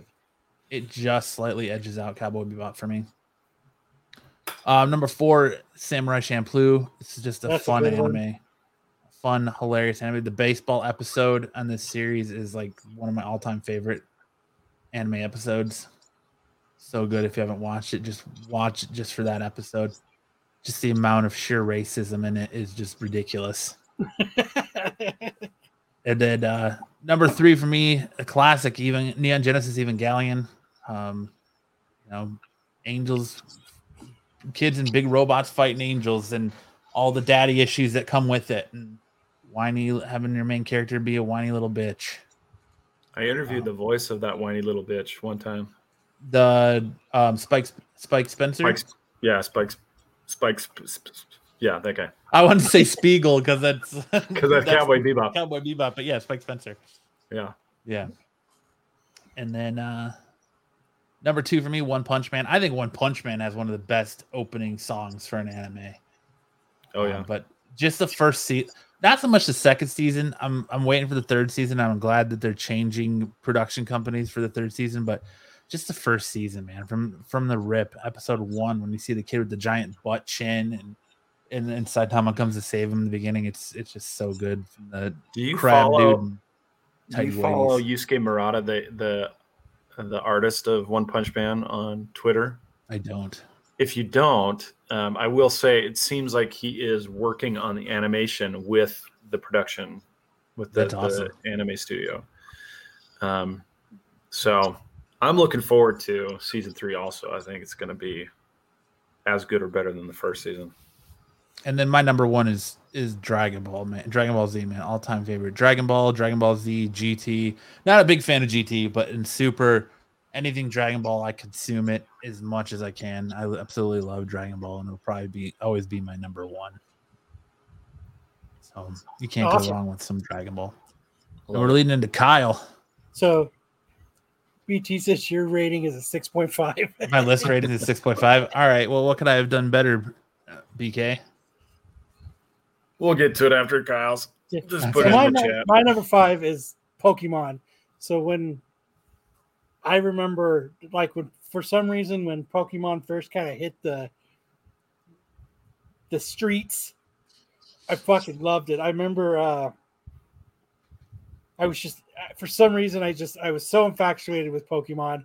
I loved it. I remember um I don't know if you guys remember this, but if you got a Whopper meal at Burger King, you got a full size Pokeball with a Pokemon in it Oh yeah. and my aunt worked at Burger King at the time, and she had so many Pokeballs, and I was so excited. And I remember I I I was so excited for the Pokeballs that what I did was I actually traded a tool to my uncle so that he would give me all the Pokeballs that she had. And I would take them and I would throw them so that they would explode in the in the fucking Pokemon would pop out of it. Like that's how much fun I had with it. Like I just still to this day I still I still enjoy Pokemon. Uh one of our goals for me and my daughter is we're both gonna get Pikachu tattoos. I wish I still had them, Brian. I don't know what I did with them, but they're fucking awesome. So, number four, Hey, I had Cowboy Bebop on there as an honorable mention, but I Bleach, dude, I just I don't dick ride on Bleach like everyone else, and Fifth of the North Star is good too, but yes, I, I don't know if she stole them. I don't know if she just ate a lot of Whopper meals. I'm not sure, but she had a shitload of them. Number four for me is Dragon Ball Z, and I remember when I was younger. I've told this story before. It used to come on every Sunday morning at like 10 on channel 45 here in Phoenix. And me and all my buddies, we would go to another one of our friends' house. There'd be so many of us crammed into his room. He ended up having to put three TVs up. They weren't flat screens. It was before the days of flat screens. So he had three like tube TVs up just so everybody, there were so many people in his room that we could all watch it without getting blocked. We would sit in there and we'd go in there and we'd watch Dragon Ball Z. And then it was awesome because, like, you know, like Deftones did a theme for Dragon Ball Z and they started having all these cool, uh, for the Lord Slug Yeah. movie. yeah. So Dragon Ball Z, it's just, it just reminds me of just a good time on Sat on Sunday mornings with my buddies. Number three is Death Note. Like like I said when Matt chose this as number five, that opening theme is the guitars and the music to that is so hardcore, and it's this is just a great, just a great anime. You know, and it's just it's something that I love to watch, and I, it's something I've watched multiple times. It's just a great anime. There's a lot of great animes that have great an- openings. So like um Attack on Titan has a really good one. Elfen Lied has a really good one. It's just there's a lot of animes that have just super kick-ass openings. My number two is Trigun, fucking Vash the Stampede. I I I used to be late for work watching this on Adult Swim in the mornings because it was the it was like the last cartoon on before you know regular uh the regular programming came back and this was the end of Adult Swim. Well, and this is probably just one of the i think this is probably one of the greatest made animes out there. Just vash is awesome. He doesn't even know what he's doing. It, things just kind of fall into place for him. It just it's kind of it's just like and his guns are badass and it's just a great fun anime to watch i know it's old as fuck but i hope they bring it back i don't know number one is bleach when i found this fucking show this is nothing. I found it on Adult Swim, yeah. and I was what it was. It was like like the third season or something, and it was all uh, English dubbed. And I went back and I was like, "This is the greatest. I have to get back and I have to start this from the beginning." Well, online I couldn't find all of the English dubs. I ended up having to watch just the English subtitles instead of it being dubbed in English. So I sat on my computer and I I still don't know how I don't know Japanese now. Because you think you're listening to it and watching the English subtitles that it would be like, but like this is what I did every day when I would get home. I ignored my family for God knows how long. And I just sat and watched Bleach. I just sat at my computer and watched Bleach. Are you super psyched that it's coming back? Yes. The only thing I was bummed about with Bleach is when you know it got so big that they tried to, you know, like it it ended and then they tried to fill in the gaps, the time gaps. You remember when they were doing that? Yeah. Uh I just didn't think they did a good job doing the time gaps. because there's a lot of time gaps in Bleach. Yep. So My problem with Bleach was its popularity. Like, it, I I don't know what it is about me, but a lot of times when someone's like, "You should watch this," you should watch this. Like, whenever you're like, "Oh, I watch anime. I like anime." Oh, Bleach, man, Bleach. Like, it, it, I just feel like people dig wrote it so hard that it like turned me off to it, and I just never like I didn't even really know got into it. I didn't even know it was popular. I just I'd see it on Adult Swim. It was like on, it was like on Saturday nights, and I was like, "This is fucking great." And then I just had to go back and just watch them. Like, um, Attack on Titan was like that for me. Like, I love the first season, but then it it exploded, and I was like, "All right, I'm done with this." Like, I I've not watched any more of it since the first season. But Hartman, you can put your list here, and we'll we'll talk about it. Hartman did put his list. Um, it's right here. Oh, there it is. Speed Grapher, Black Lagoon, Lucky Star, Ghost in the Shell, Darker Than Black, Honorable Mention, Death Note. I like that I got a better rating than Matt. My a rating's probably gonna be like zero. I smell what's coming here. God damn it! All right, now Sam, our anime knowledgeable superstar of anime. What is your list? Well, let's start with a recent release. This is Spy Family. Um, I gotta say, I am absolutely in love with this show. Um, it it kicked out a lot of older shows that I've been, you know, I was tossing around the idea of Naruto or or Bleach, you know, the former big threes.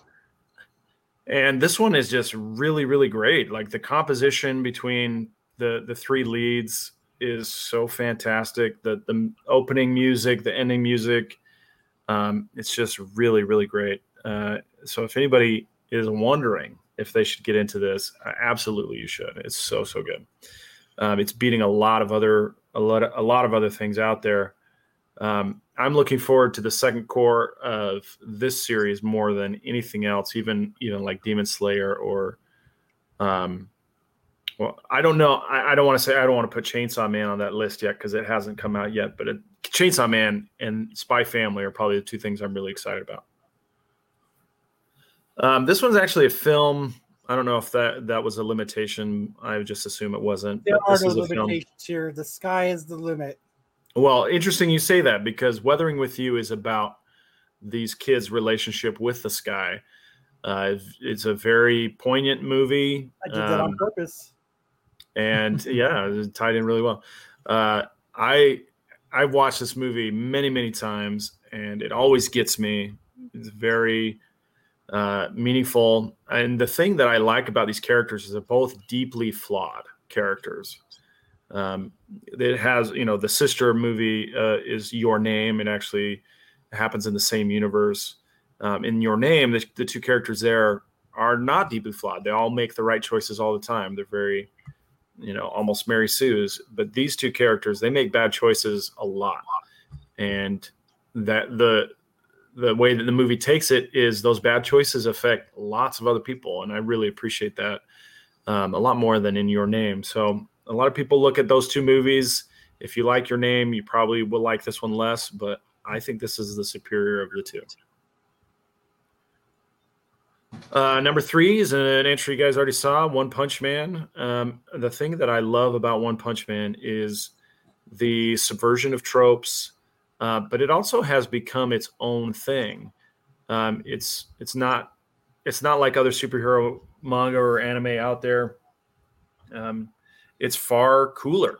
Like they take they take things far further, or you know, much further than than uh, you would see in like a My Hero Academia like Saitama in the comics, he sneezed Jupiter's atmosphere away, and it was freaking amazing.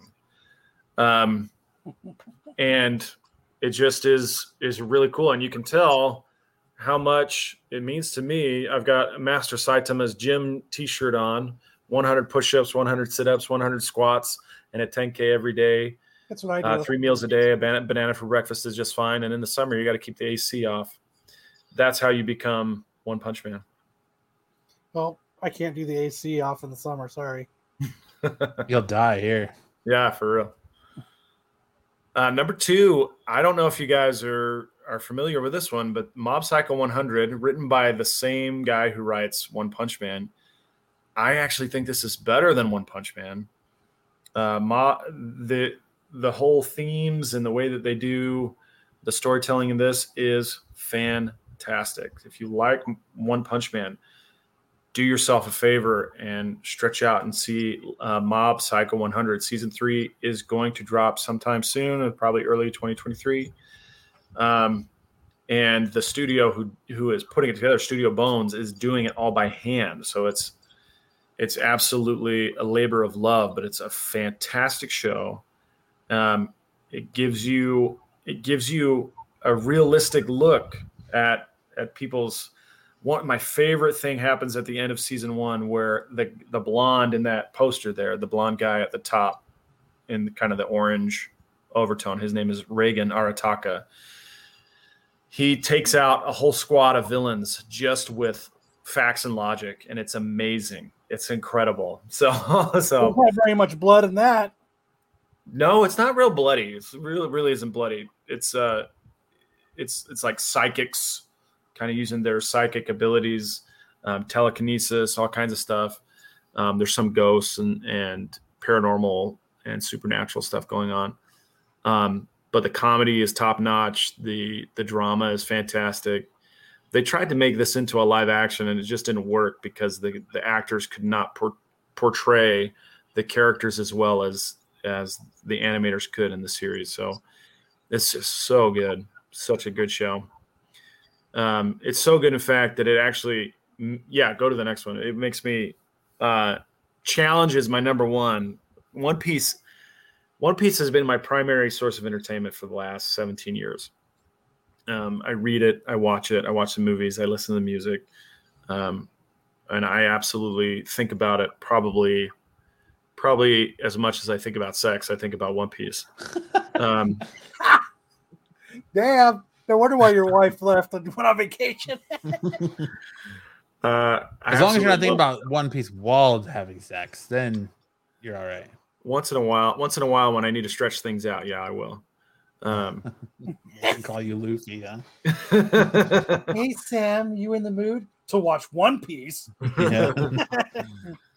It's But- not what I meant. the uh, lately the the I will say the anime quality has gone places where I personally don't like, but um, like where, where to go? Well, they in the latest story arc they have or they've been drawing a lot of auras around the characters, which is very like Dragon Ball Z style animation, which is cool for Dragon Ball Z. I really liked it, in Dragon Ball Z made a lot of sense. I'm not sure it makes a lot of sense for One Piece, and and in fact, it it, it kind of obscures what's actually happening between the characters a lot of times. So, um, while lately the quality of the anime has taken a turn that I'm I'm not really interested in, uh, for the last 17 years, I have been able to enjoy this show. Um, so I'm looking forward to, you know, probably another 10 years, another 10 years of One Piece anime. Oh, why? Thank you. Thanks. Thanks, PK. I appreciate that. Um, I do hope that the quality comes back up and that they're able to to get it back on track. Um, it is a show, you know. it- There's always that question: if you were on a desert island, what would you take with you? I would take One Piece because it's a story that you can go Not back quite. over. One Piece. Yeah, you go over and over and over, and you don't run out of content. I mean, so it's over a thousand chapters. They're coming in on 1,100 chapters soon, um, and you know you could that'll keep you busy for quite some time. My wife and I we tried binging through it to get her caught up through 750 episodes, and it took us uh, a month and a half to get through 750 episodes. So I imagine if, if Sam and his wife get divorced, the biggest fight will be she wants the One Piece just to spite you, and you want to keep the One Piece. So the right, biggest it's like those Beanie in the Baby divorces negotiations from the will be 90s. One Piece stuff. the Beanie Baby divorces, yeah, absolutely. Yeah, just- so that's my list. One Piece at the top. Not yet. Is it where's comic book reviews? Dude, you just gave away Movie Wars. Damn it. Well, I mean, we have no comic book review slides. I was just going to share them. Oh, okay. Go ahead. Do, do we have an intro for it? Oh yeah, yeah. That that'd probably help, huh?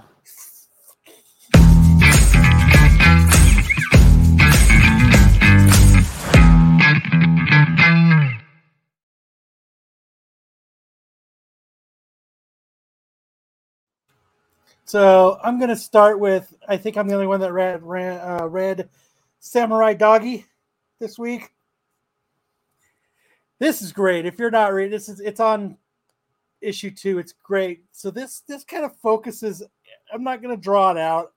Um, so if you remember the end of issue one, Samurai Doggy was about to get in a huge fight. He was totally surrounded by people, and that's kind of where the issue ended.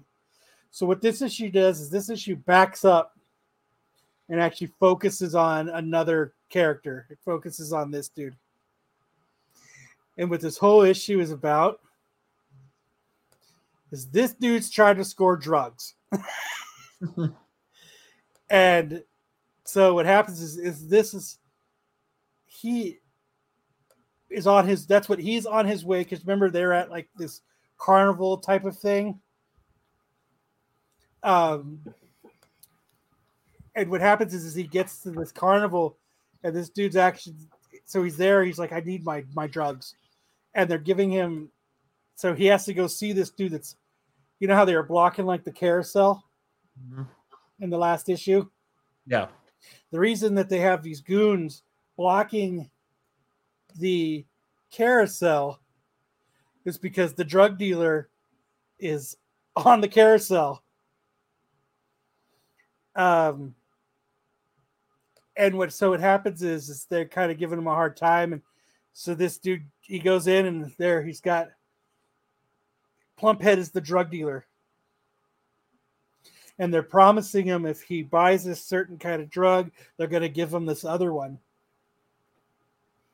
And uh so that's what that's why they're blocking it and then he gets seeds he gets his drugs they say come again and, then, and then he looks and he's like fuck they forgot to give the yellow submarine drug to me. So he so he actually is going back to get the other drug that he wanted and that's when he notices that the fight is going on with uh samurai doggy. And that's kind of right here. They're all there. And he pulls out the sword. That's a sweet. That's a sweet shot. and he just starts going to town. and that's kind of where it ends. But that is the that that is what this issue was. This dude went to go score drugs.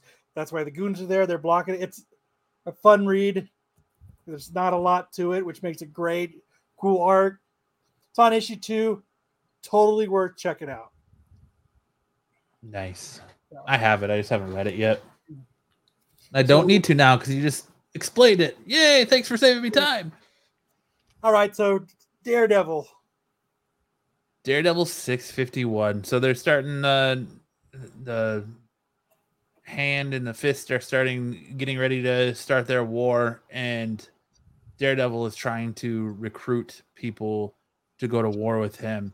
So he's talking uh, to this cop about joining him on the war against the the hand and he's talking about how he's a cop who's all about arresting other cops and he's not a vigilante and he kind of have a nice little conversation about how Daredevil like- needs someone he can trust and I like how he's just Daredevil. He's in a hood. You can't tell who he is, but you can still see the red gloves. And he's got his mask on. So like he's in his diner, like nobody's gonna tell who he is. yeah but um so he's he basically says he can't be Matt Murdock anymore and he's only got one identity and that's Daredevil.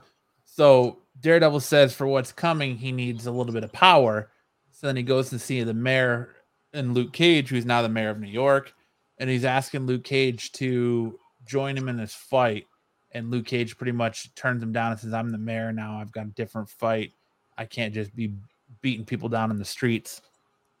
Um so then he says he's got a meeting to get to so Daredevil follows him because the people he's meeting with are are someone that are people that Daredevil's tangled in the past and they're very bad people.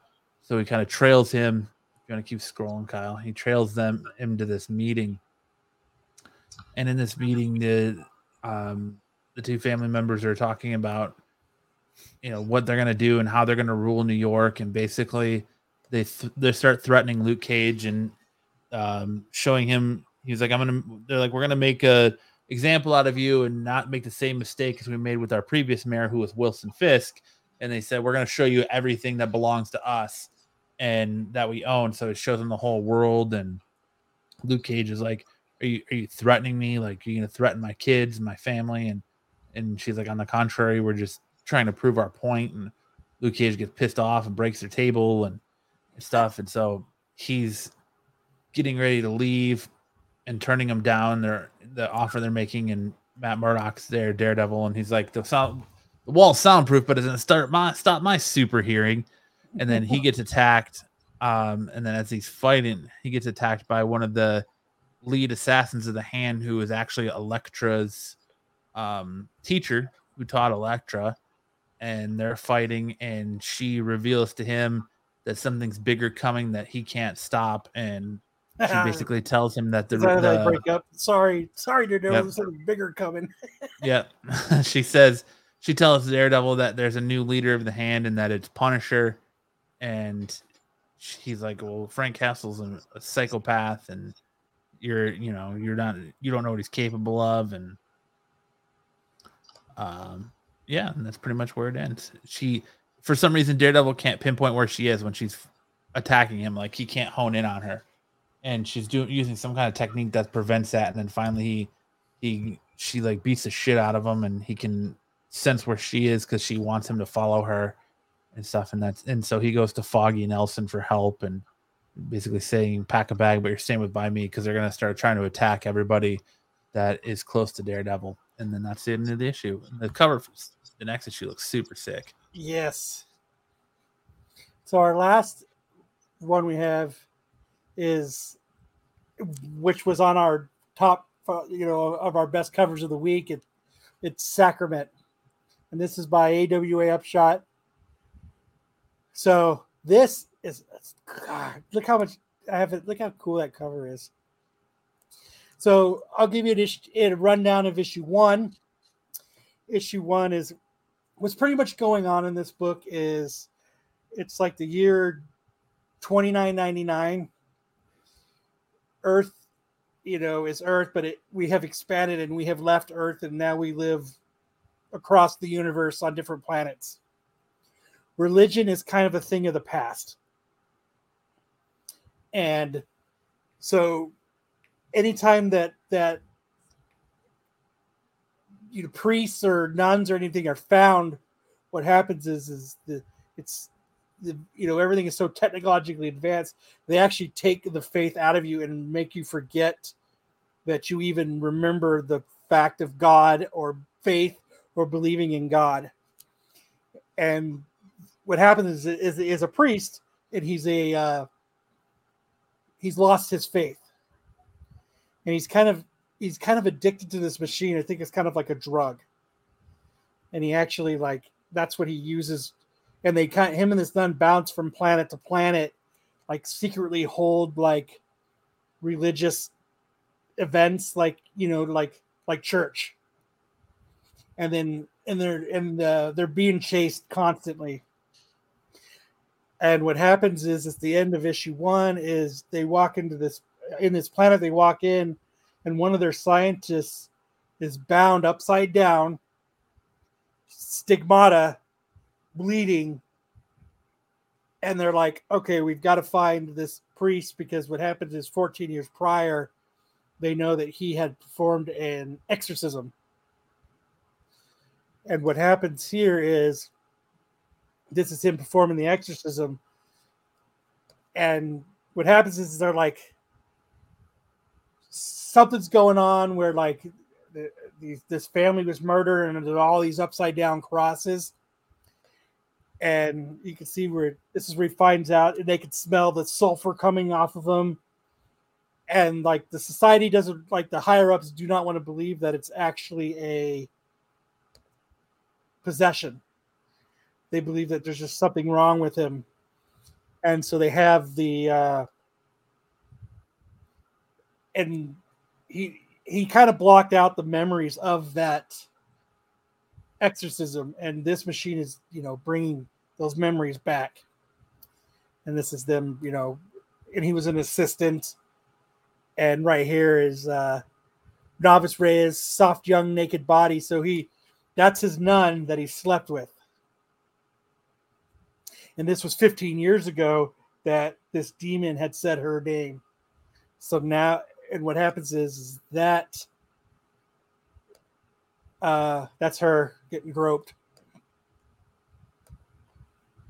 but what happens is, is why this thing why this guy is held upside down in the stigmata he actually says that same thing again and that's what kind of leads them to believe that maybe he actually is possessed. So this is what I was talking about. They they try science, they realize science doesn't work. And this is what I was talking about with the murdered family and the upside down crosses. And this is where he realizes what happens is, is he has to he has to figure out how to do this exorcism because it's like he's like it's like a damned if you do, damned if you don't type of thing. And now you know, and this and then they begin they begin the exorcism. That's where it ends as they begin the exorcism. I think I just I, I just I find it I found the, the writing very fascinating. I I, I think it's kind of cool. What'd you think, Matt? Yeah, I liked it. I mean, exorcism in space is pretty much the the uh or the exorcist in space is pretty much the concept so it's uh it was an interesting read i'm looking to see where they go with issue two and This is issue what two. happens oh okay well then issue three because i didn't heard about it until you pointed it out to me so i don't know this is issue two so issue three will be interesting but but yeah it's uh it was a, a good read and i didn't really understand what it was until i was like holy shit like this is literally the exorcist in space so it was cool I'm I'm bummed that this is ge- going only to be five issues. It's only a five issue miniseries. But I mean, it's it's yeah, like this thing totally like is like in my wheelhouse of like enjoyable reading. So like, if you haven't checked it out, it's worth checking out. So, but that's that's it. That's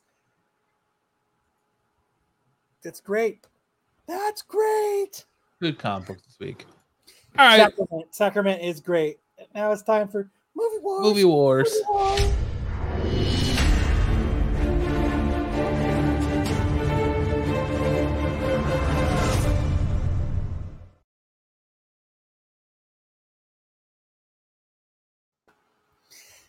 So last week it was Big versus Dragnet. You guys all Just suck and you voted for Big again. So this week I'm doing Big versus the Green Mile. And personally, I think the Green Mile blows Big out of the water. I still think Big's a better movie. Great Stephen King story. I think it's one of those stories I think that they did very well coming onto the big screen. So my vote is the Green Mile. The Green Mile just bores the ever loving shit out of me. So I'm going big. Um, does that mean I'm the tiebreaker? No, the chat's here too. Chat's here too. BK says Green Mile for life. Two to one, Green Mile by a mile. four to one. Artman says, How old are we supposed to be? TK says Green Mile. Five to one. I BK also say Green Mile. Matt may have to ride the lightning. Hartman says big. I'm uh, gonna say Green Mile. Hi, Nathan says Green Mile. Yeah, it's winning by the landslide. Hartman's got big. So if there's anybody else in the chat watching, they want to vote. Now's your chance. I can vote for the money pit. I agree. I thought about doing that one, but I wanted, I wasn't sure if it was, Was that didn't Shelley know. Long? Tom Hanks and Shelley Long in that one? yeah. I didn't know if if Money Pit was had enough oomph to actually beat Big. I don't think so. So I You- was trying to go for something. You made the right choice. That was going to give Big a run for its money. And you should just went Forrest Gump then. Well, I didn't want to like. Yeah, I should have, but I don't know. So I'm going to say BK is going for uh, Green Mile. Oh, BK said big. Or no, sorry. He That's said Green. Mile for life. Yeah. Yes. BK is Green Mile. I'm sorry. I got him and Hartman mixed up. Well, I mean, the chat's We got a kind of getting champion. quiet. So it looks like the Green Mile takes down big. New champion this week. Yeah. So now I can expand and leave Tom Hanks behind, and let's now we can really get this rolling. If you want to watch a movie with like a different side of Tom Hanks that you haven't actually seen, like new character role, you should check out that that Elvis movie, man. No, hang on, hang on. You, you guys know it's talking about Green Mile. You know the guard who who is the the a hole who um, doesn't soak the sponge and ends up ends up causing the the inmate to have a, just a horrible death on the electric chair. Mm-hmm. So that actor, when he was like fifty, like in his fifties, like in his early to mid fifties, he married like a seventeen year old girl. What? Nice. Yeah. He married a girl that was one third of his age. Yikes! That's no bueno. Wild. So yeah, Green Mile. Fuck you, Big. You're out of here. I was surprised. Uh, Big lasted what two weeks? It's a good movie, Three. man. It was three. Uh, It beat it beat the Burbs.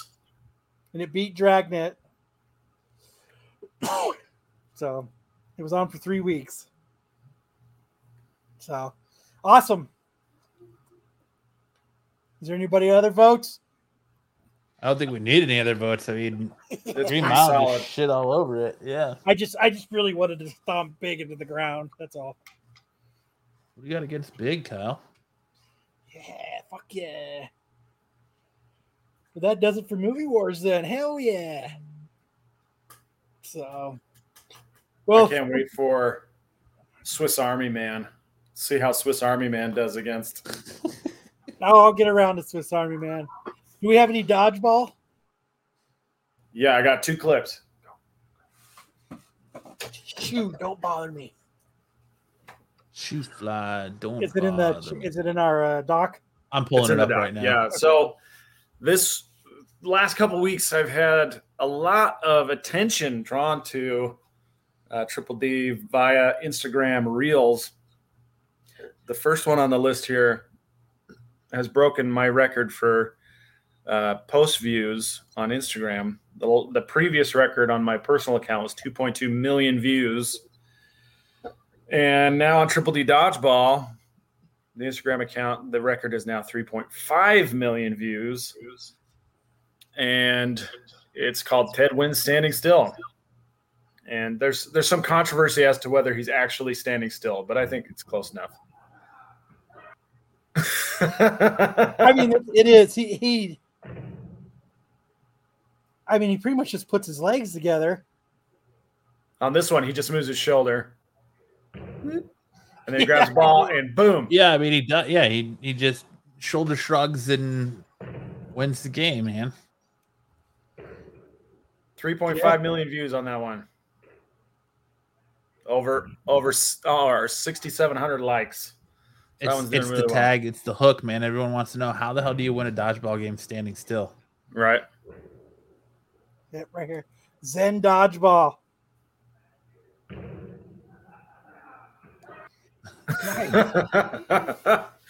All right, and then the next one is my man somebody to be up Simon. thresholds. If you go if you go to the middle one there at the bottom. I got it right here. Oh, okay, you got it.